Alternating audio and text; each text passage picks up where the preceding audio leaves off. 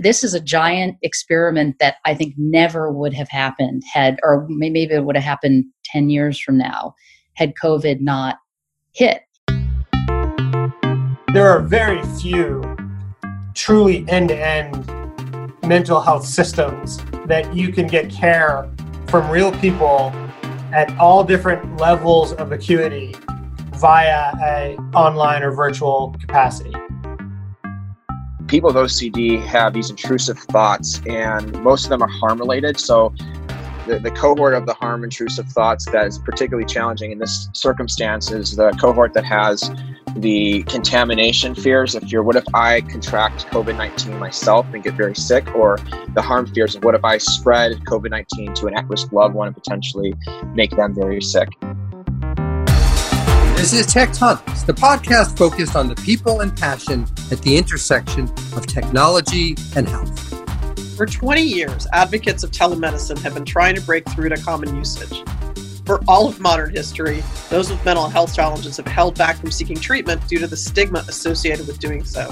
And then a Chinese bat opened the floodgates. Today, we are seeing record use of telemedicine, especially for mental health needs of all types. This is Tech Tonics. I'm David Shaywitz. And I'm Lisa Suennen, and today's show is sponsored by Manatt Health, a multidisciplinary professional services firm that integrates a full service law firm and a broad based strategy consulting and policy practice to help its clients grow and prosper. Manatt Health supports the full range of stakeholders in transforming America's healthcare system.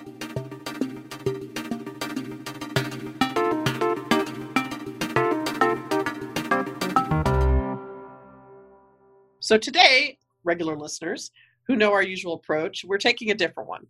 Uh, normally, we do in depth personal interviews with individuals, but today, in light of current events, we decided to take a topical detour into how the coronavirus pandemic has driven vast advances in the use of telemedicine and has brought out into the open the importance of access to mental health treatment.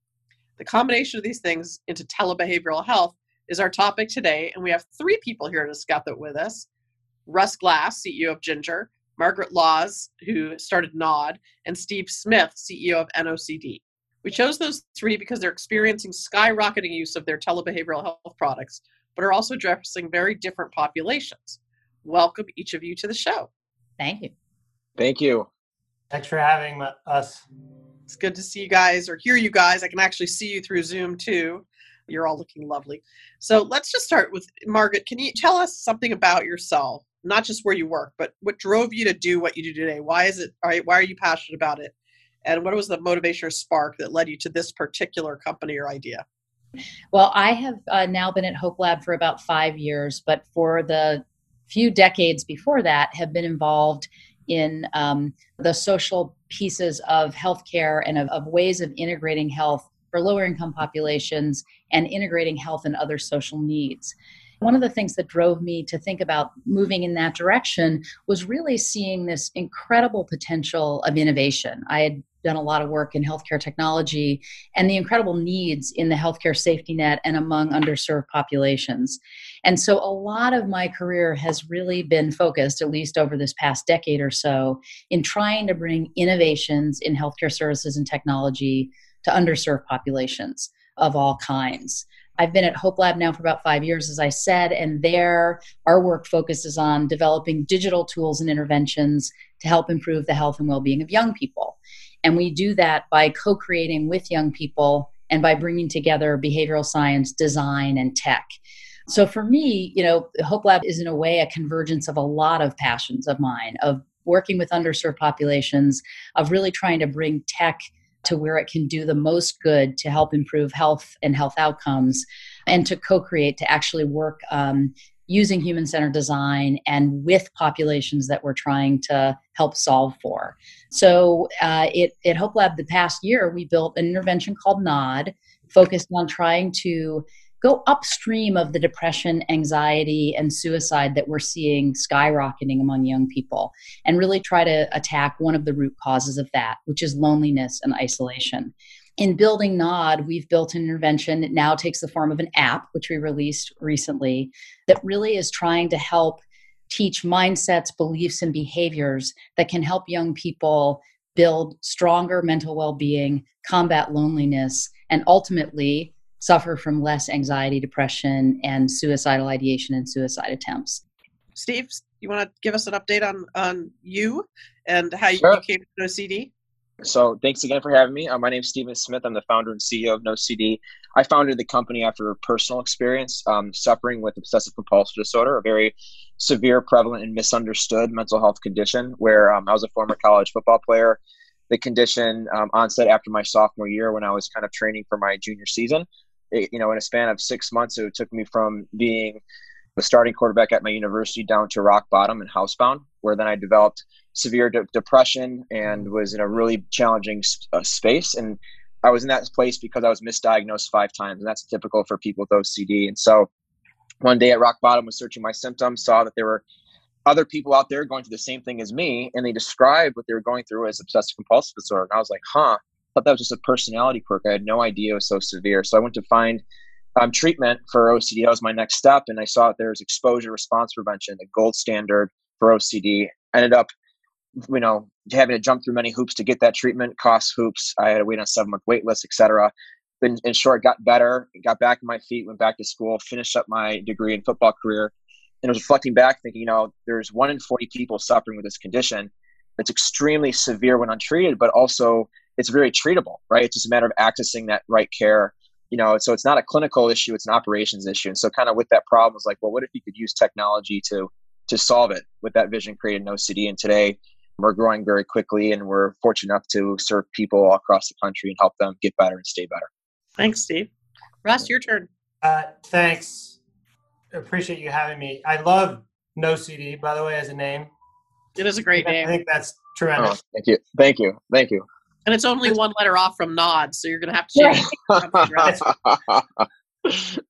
Uh, no, really good one. So, so yeah, I'm a multiple time entrepreneur, but have never been in healthcare before Ginger, and I was fortunate enough to have a great um, a great outcome in my last company, Bizo, which we sold to LinkedIn, and I ran the marketing solutions business at LinkedIn for three years, and then left just to be dad and um, spend time with my three daughters. I have a five year old, a nine year old, an eleven year old my wife is in the healthcare space and, and has a, a great career that you know spans her her entire career in healthcare. And as I was thinking about what I wanted to do next, I realized that you know starting companies for the sake of uh, shareholder value or, or or just to solve uh, problems wasn't that interesting anymore. And I really wanted to think about what needed to exist in the world. And as I was going through that process, I came across Ginger. And Ginger is an on demand mental health system that I looked at as like a diamond in the rough. I saw that they were solving a problem that has such a massive supply demand imbalance as part of it. There are so many people in the world, about 20% of the population, that has some sort of diagnosed mental health condition. And yet, the vast majority of them, 60 to 70%, depending on where you are, aren't getting care for those conditions. And the societal impact of that, the enterprise impact of that, and then the personal impact uh, to families and friends is, is staggering. And so when I looked at the, the curves, the, the number of people going into the space, the number of providers is shrinking, the number of people retiring is increasing and the number of people with suicidality and anxiety and depression, as Margaret mentioned, uh, is, is skyrocketing right now. I realized that this is a problem that not only isn't going away, but it's it's going to get worse. And that what Ginger was doing to intervene, this uh, using technology and, and virtual delivery of care and, and a highly scalable collaborative care model, I felt like it was a great opportunity to build a big business while helping millions of people. Awesome. So it seems like each of you are experiencing, in the context of uh, of this pandemic, just skyrocketing utilization right now. What's that experience been like? You know, it's interesting. We were seeing such demand prior to the pandemic because of these supply demand imbalances that I mentioned, and and our, our whole thesis was you have to rethink the delivery of mental health care because you're not going to solve it with more providers. You're not going to solve it with traditional methods of delivery. So how do you how do you take all of the technologies we have at our disposal? How do you take evidence based care and bring all of that together to deliver it in a virtual way? Well, it turns out that that's a pretty good setup for the pandemic because everybody's now virtual. Everybody is accessing things via via an app and the system's designed to scale as we get you know increasing utilization. And so so far you know we're seeing 130% increase in clinical services. We're seeing you know 80 to 90% increase in daily actives. We're seeing intensity go up. So we measure our providers conversations and the intensity of those conversations. That's up 30% over the last six weeks. Our, our thesis here is that the mental health wave hasn't even really hit yet uh, because we're in this mode of people just sort of getting by. But mm. as we start to shift into this this next period of some people are going back to work, some people aren't, and and w- you're starting to settle into this new normal, we think that's going to be when the real wave hits. Wow. And then, Steve, what has your experience been like? I can imagine that a lot of the even recommended behaviors for managing um, uh, exposure risk for COVID might um, trigger or tie into um, uh, some symptoms of the condition. How what has the experience of NOCD been during this? Yeah, yeah, it's been um, similar to what Russ mentioned. We're we're seeing quite a bit of growth as well, about uh, twofold growth um, in terms of our sessions, video therapy sessions, that is.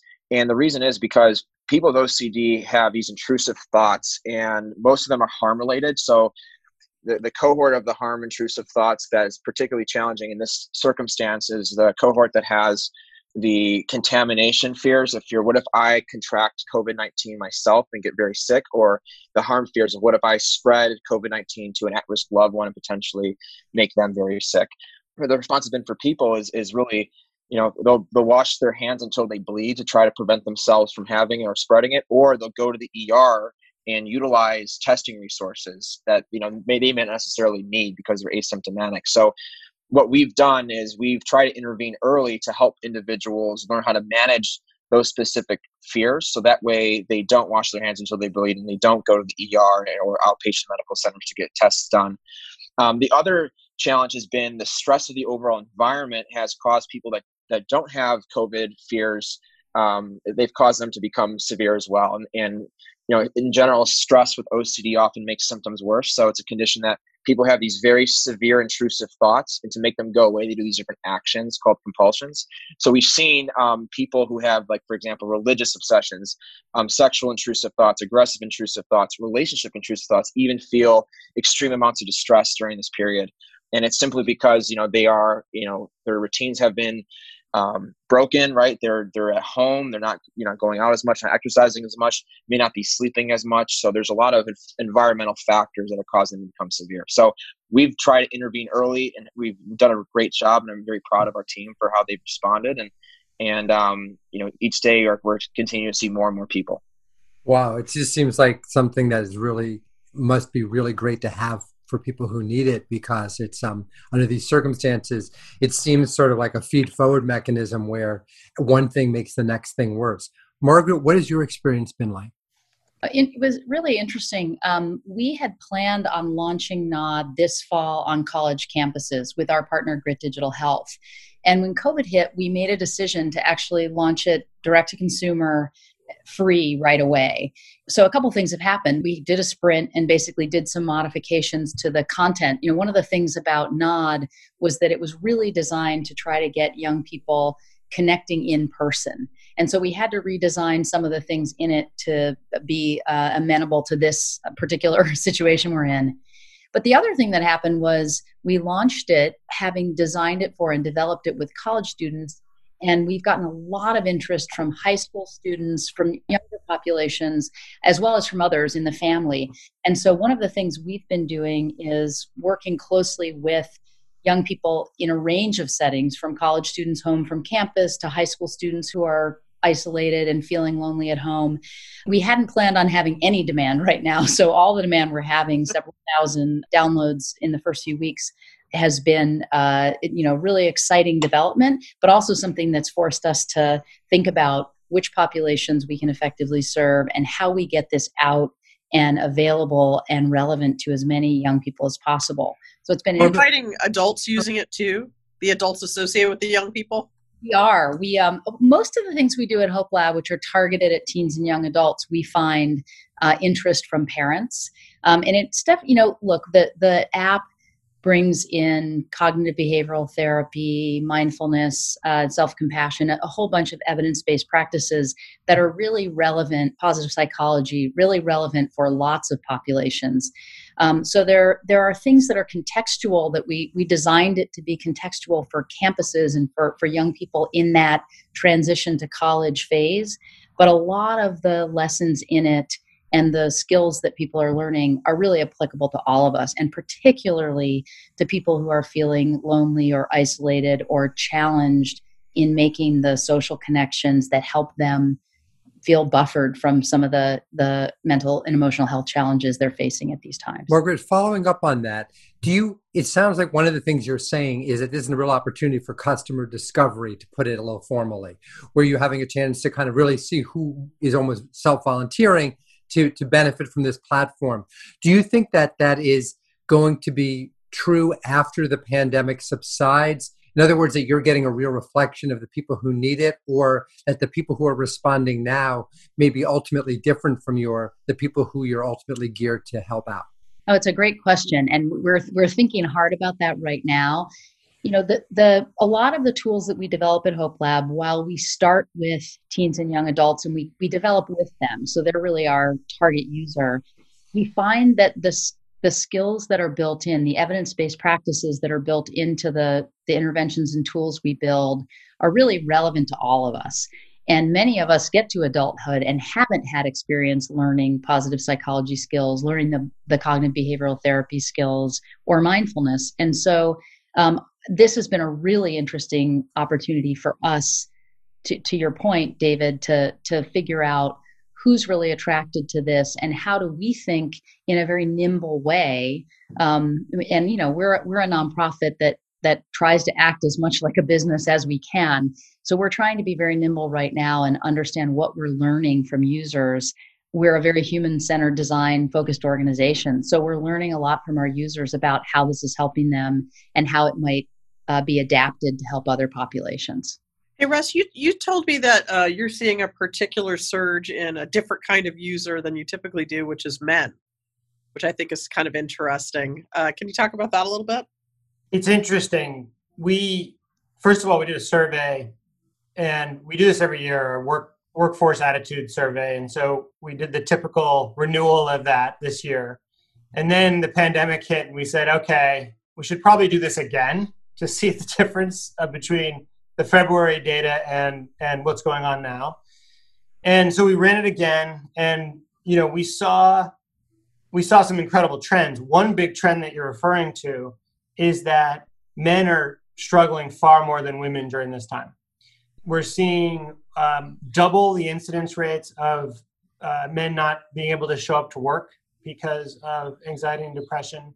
We're seeing them uh, be miss meetings more often than women are, and we're seeing them report severity of symptoms higher than women are.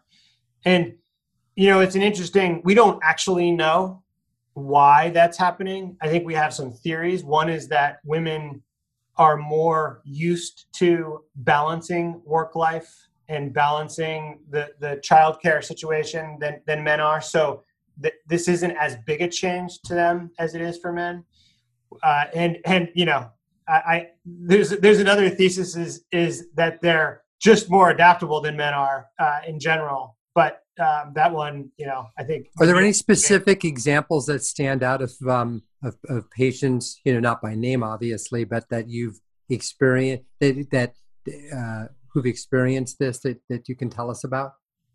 You know, the the thing that I would say is that we've been surprised uh, pleasantly surprised by the amount of people and and I think men in particular that are willing to raise their hand right now and ask for help.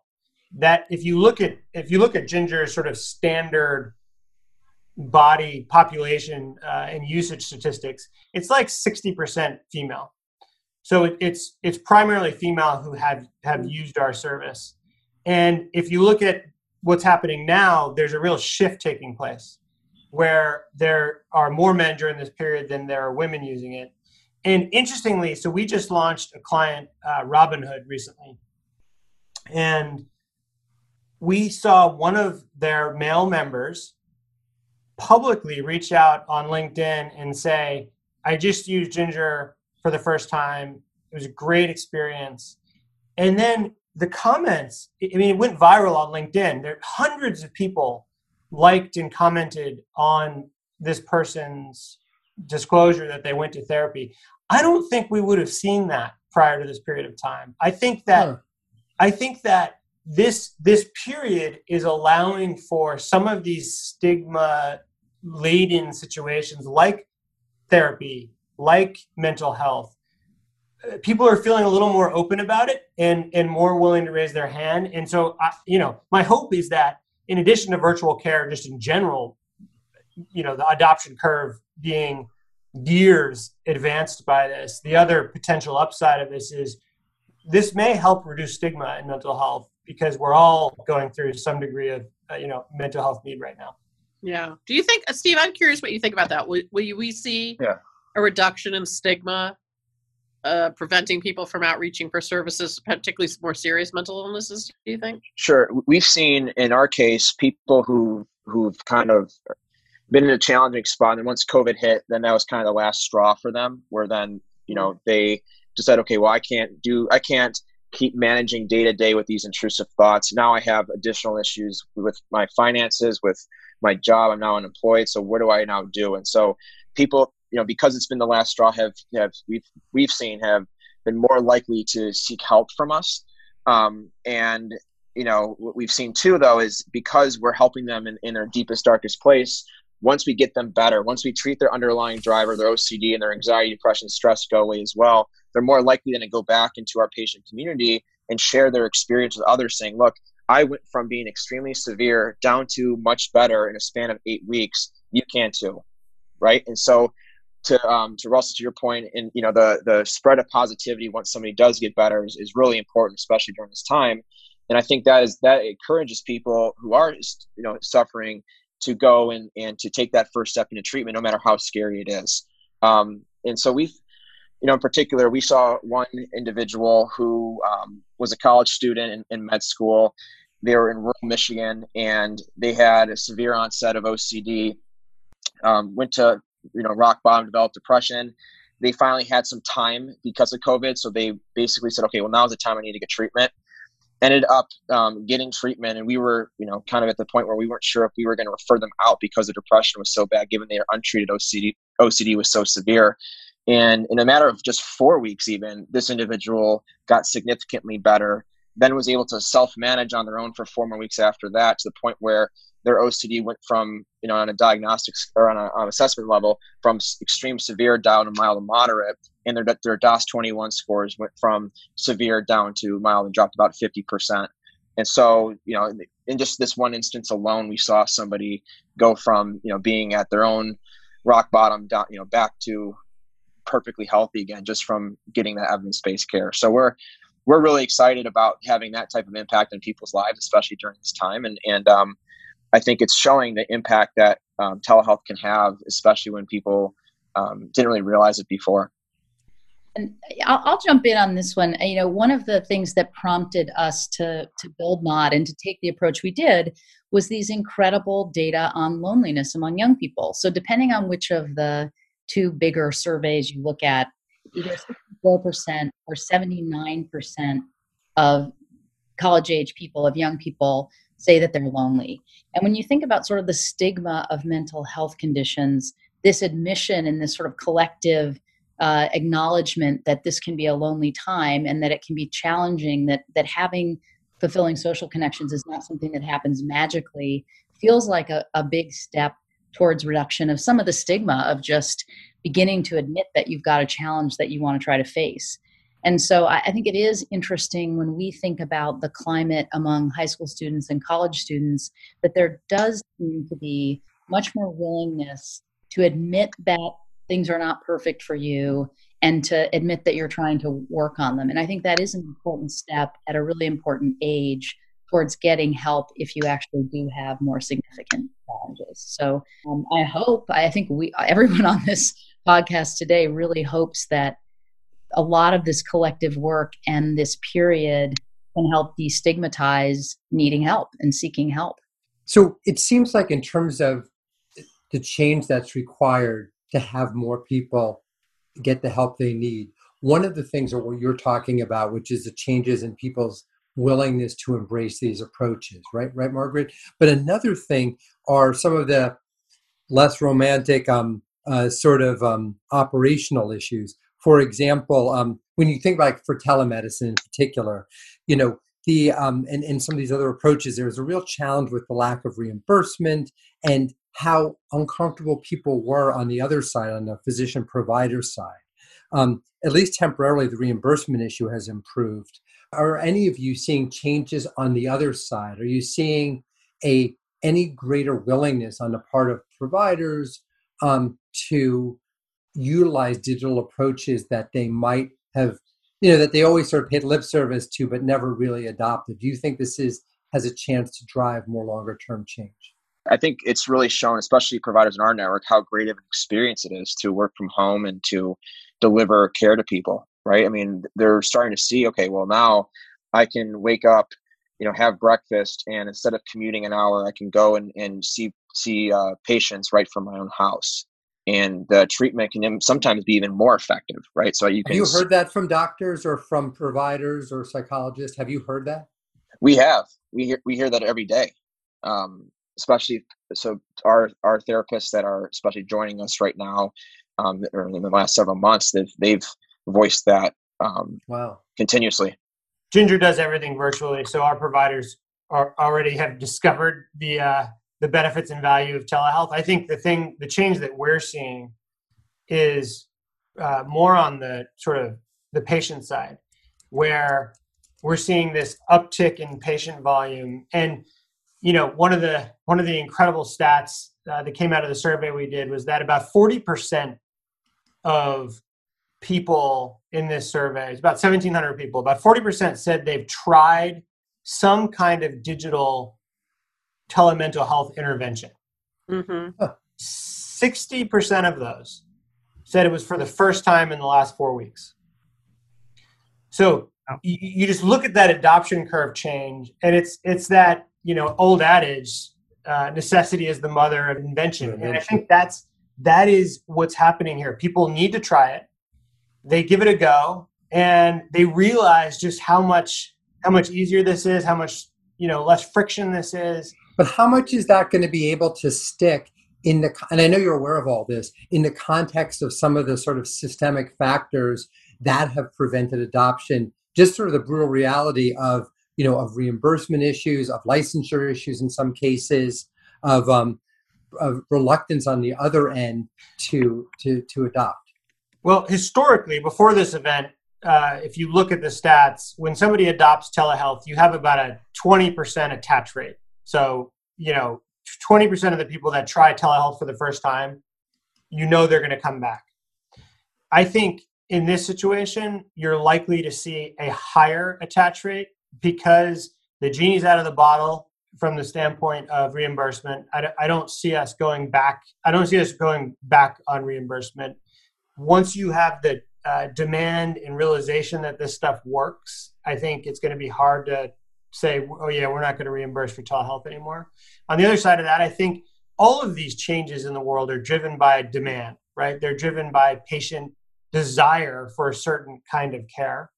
And now that you have so many people who have experienced this, I think that you'll continue to see innovation and change that allows for more and more of it.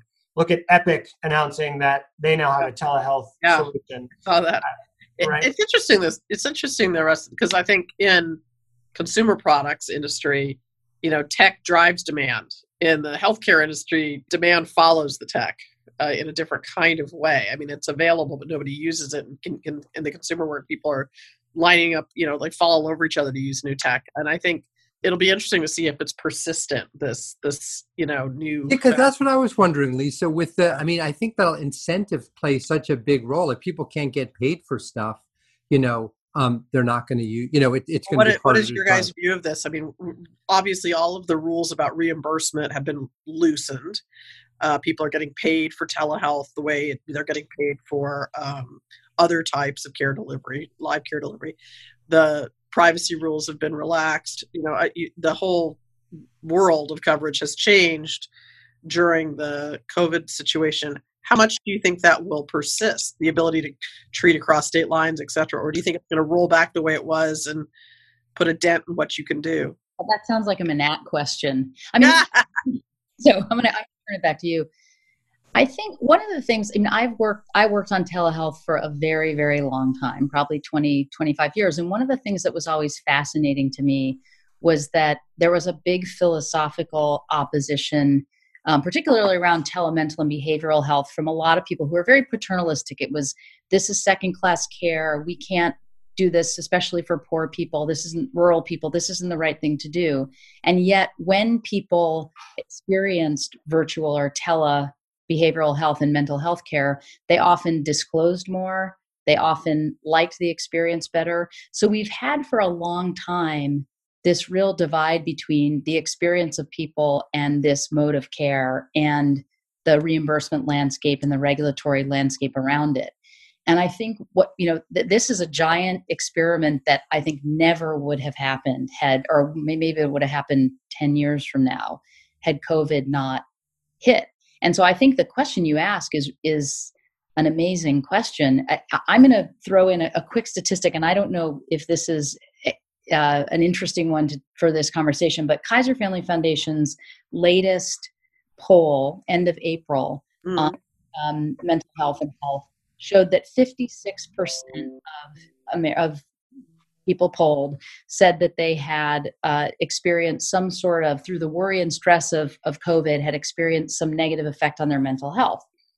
Interestingly, during the same period, only 3% said that they needed but were unable to get mental health care services. And that was way lower than I would have thought it would be. 16% said they couldn't get medical care for conditions not related to coronavirus. So, uh, you know, maybe we are actually seeing with this surge in use of tele behavioral health a really important narrowing of the gap between unmet need and demand and and people's experience. I, I don't know if others have thoughts. I'm I'm just trying to work that one out. I think it's a really interesting statistic. I think it is an interesting one. You know, I, I, think I have a few thoughts. One is, I think this goes back to I don't think we've yet se- seen the wave on mental health. I think that we're in a phase of people dealing with the current state of affairs. We're in that adrenaline phase. We're in that um, shift to new normal. I think the mental health wave is coming, and and you know we we we sort of test the market and and we we did 150 calls to therapists out there right now uh, a few weeks ago and out of those 150 we picked three different markets seattle la and new york. Out of those 150 70% never returned our call. 12% the phone line didn't work. 12% answered the phone and told us they had no availability. Yeah. And then 8% said, I can get you in within the next week. So now, who knows about the quality of those 8%, right? So you're not even talking about like, it's just a warm body that'll actually get you on a phone call in within the next week uh, to talk about your issues. That is the state of mental health right now in terms of people getting access to care. So we know there's a massive issue out there in terms of the supply demand balance. But, but you know, back to the um, the comment sort of on what's going to happen into the future. You know, the CMS has come out and said we're not going to go back on reimbursement, right? So Seema has said this that's not going to change. I I'm dubious though about state side of things. I think it's very likely it's already still complicated. Like they've tried to make it simpler in terms of cross state licensing, but uh, the reality we've seen is it hasn't really helped much. And we still need to have people licensed, and we have to make sure we figure out uh, that they're properly they're properly set up in each in each state, even during this period. So I don't see that changing post uh, pandemic anytime soon. I don't think that's I don't think that's that's where we'll see the change. So let me ask you. So just it's a little bit of a different vector of conversation, but there are literally hundreds, and, pro- and I think some count by some counts a thousand behavioral health companies in the digital world now, and I'm wondering about if that's a good thing or a bad thing for the industry as you as we think about going back to whatever normal turns out to be. I mean, you guys are experiencing massive, you know, demand, but can a thousand companies uh, be successful? Is is this good or bad for you uh, as you think about your future? Yeah, I think it depends on what what the companies do. Like I think you know what, what I've gathered at least, there's companies that identify people with different behavioral health conditions. There's people that there's companies that manage different populations. Some manage um, low acuity populations, mid acuity populations, higher acuity populations. So there's a lot of there's a lot of um, complexity within the behavioral health market, and I think because there's a lot of complexity, there are different types of solutions that will work. Um, what I've seen at least is that you know first and foremost, without having a proper diagnosis or understanding as to what someone's going through, it's tough to get them connected to the right form of care. And so, you know, you oftentimes see the one size fits all solution saying that, hey, I can treat anything under the sun. And the problem with that is, you know, if you treat, for example, OCD the same way you treat panic disorder, that patient's going to get worse and vice versa. So it's how do you create an ecosystem where you identify what someone's going through and then you can offer them the care they need in a, in a you know really personalized way um, some people who are lower acuity may not need to see a therapist. They may just need to go and, and engage with content or, or use self help tools or or um, talk to others in the community. Whereas you, for a condition like OCD, if you don't see a specialized therapist that is trained in exposure response prevention, data show you're going to get much worse. You're most likely going to become suicidal at one point, sadly, and you're also going to be likely to um, become addicted to substances. And so it's just a matter of you know what does somebody need and can you identify that and can you have a, a, personalized way to manage it? So i think if those thousands of companies you know kind of fit into that ecosystem you know you, you could see efficacy for many of them. Um, but you know i think there's there's a lot of folks that are trying to in my opinion from what i've observed um, solve the the one size fits all solution. Ross or margaret do you have a thought about that?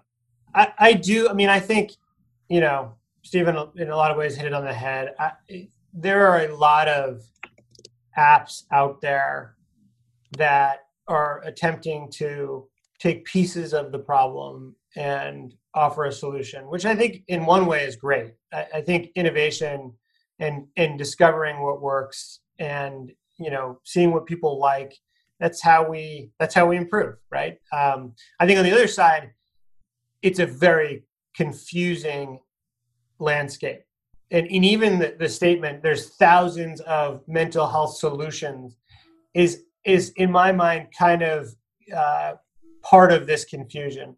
You know th- there are very few truly end-to-end mental health systems that you can get care from real people at all different levels of acuity uh, via a online or virtual capacity. And so so I think that that for the from the buyer community, it it it just means that they have to they have to really do research. They have to understand like who's out there for the kinds of things they're looking to solve for.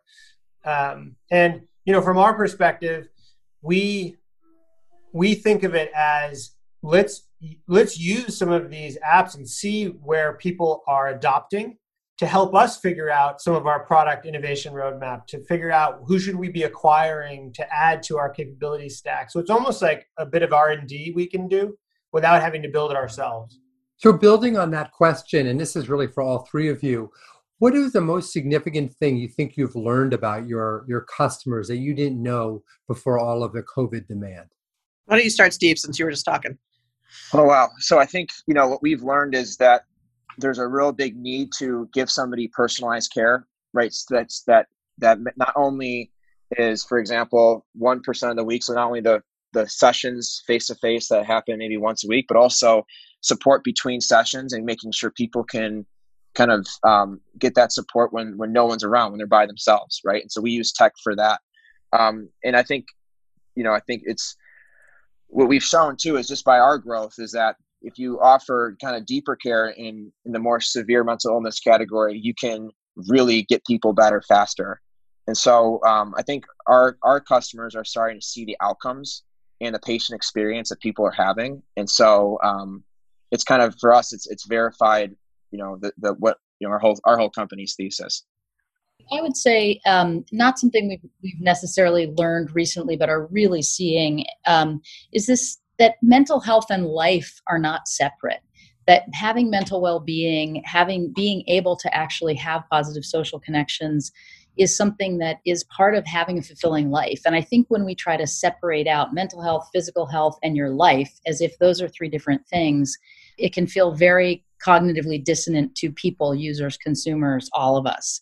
So, you know, for the last question, I think about there are lots out there, but we have to be thinking kind of to Russ's point as we experiment about how we position and help create ways for uh, these tools to be really integrated into people's lives, into their lives as students, into their lives as partners and spouses, into their lives as employees.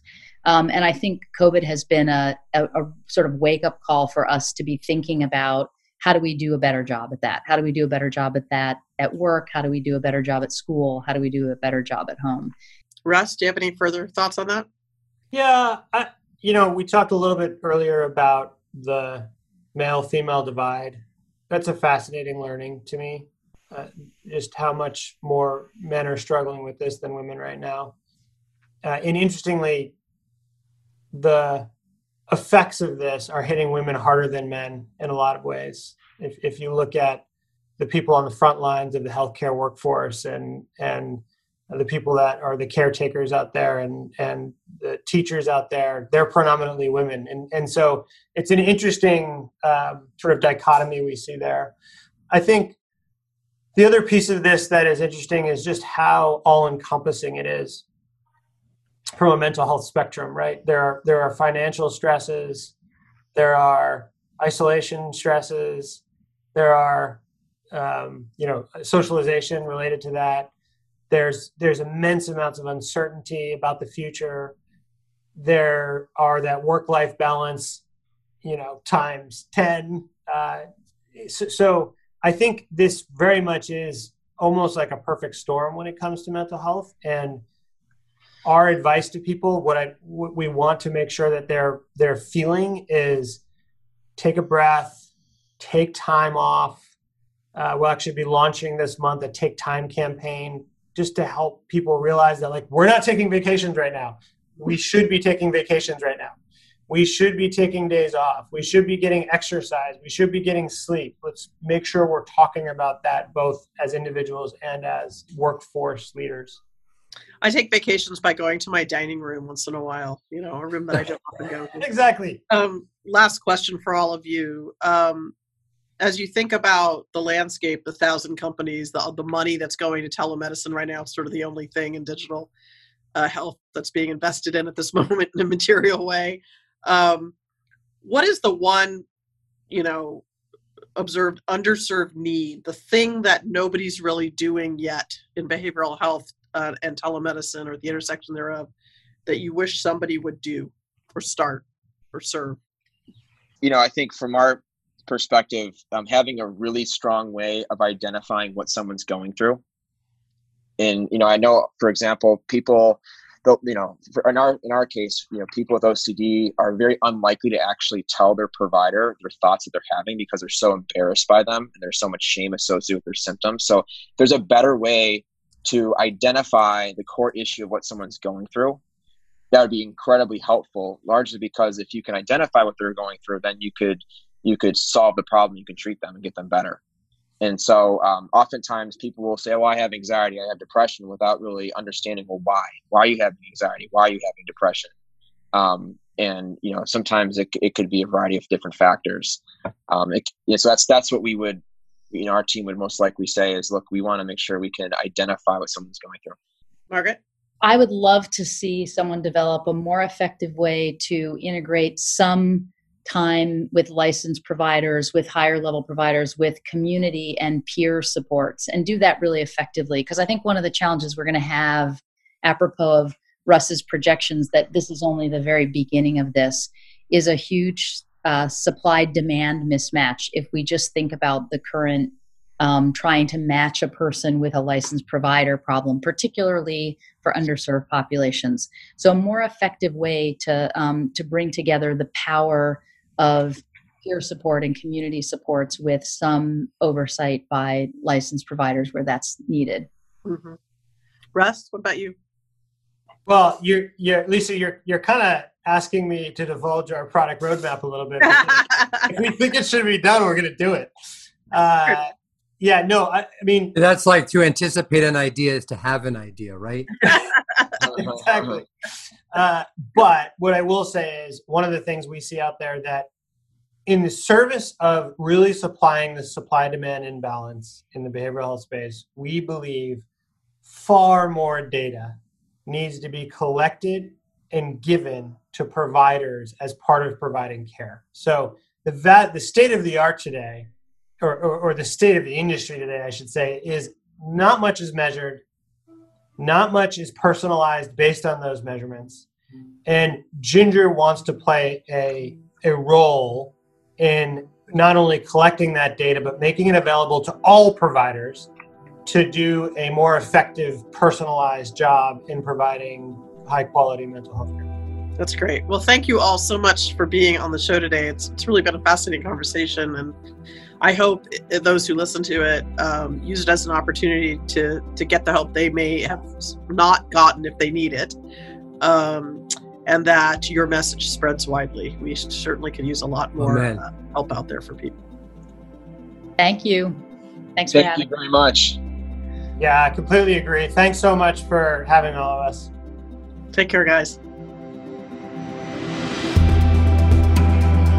I really enjoyed that show. I really liked hearing about what they're doing, and I think back to my own, you know, past history as an entrepreneur in the in the mental health area and how much having some of these telebehavioral health capabilities would have made a difference back then, and, and how it's finally, finally being allowed to make a difference now.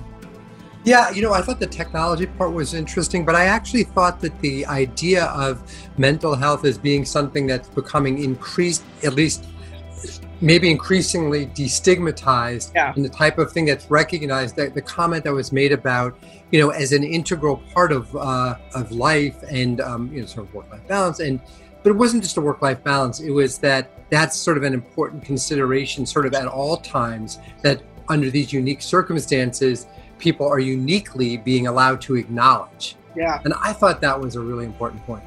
I agree with you. It really is. So please remember to rate us on iTunes and leave a comment, help others discover the show. You can follow David's column, Astounding Health Tech, at the Timmerman Report and read his wonderful book reviews in the Wall Street Journal.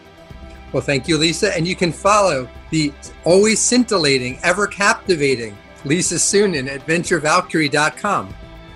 We're grateful to our sponsor, Manatt Health, a multidisciplinary professional services firm that includes a full service law firm and a broad based strategic business and policy consulting practice to help our clients grow and prosper. Manatt Health supports the full range of stakeholders in transforming America's healthcare system. Tech Tonics is produced by Connected Social Media and recorded in quarantine in Northern California. Stay safe. Wear your masks.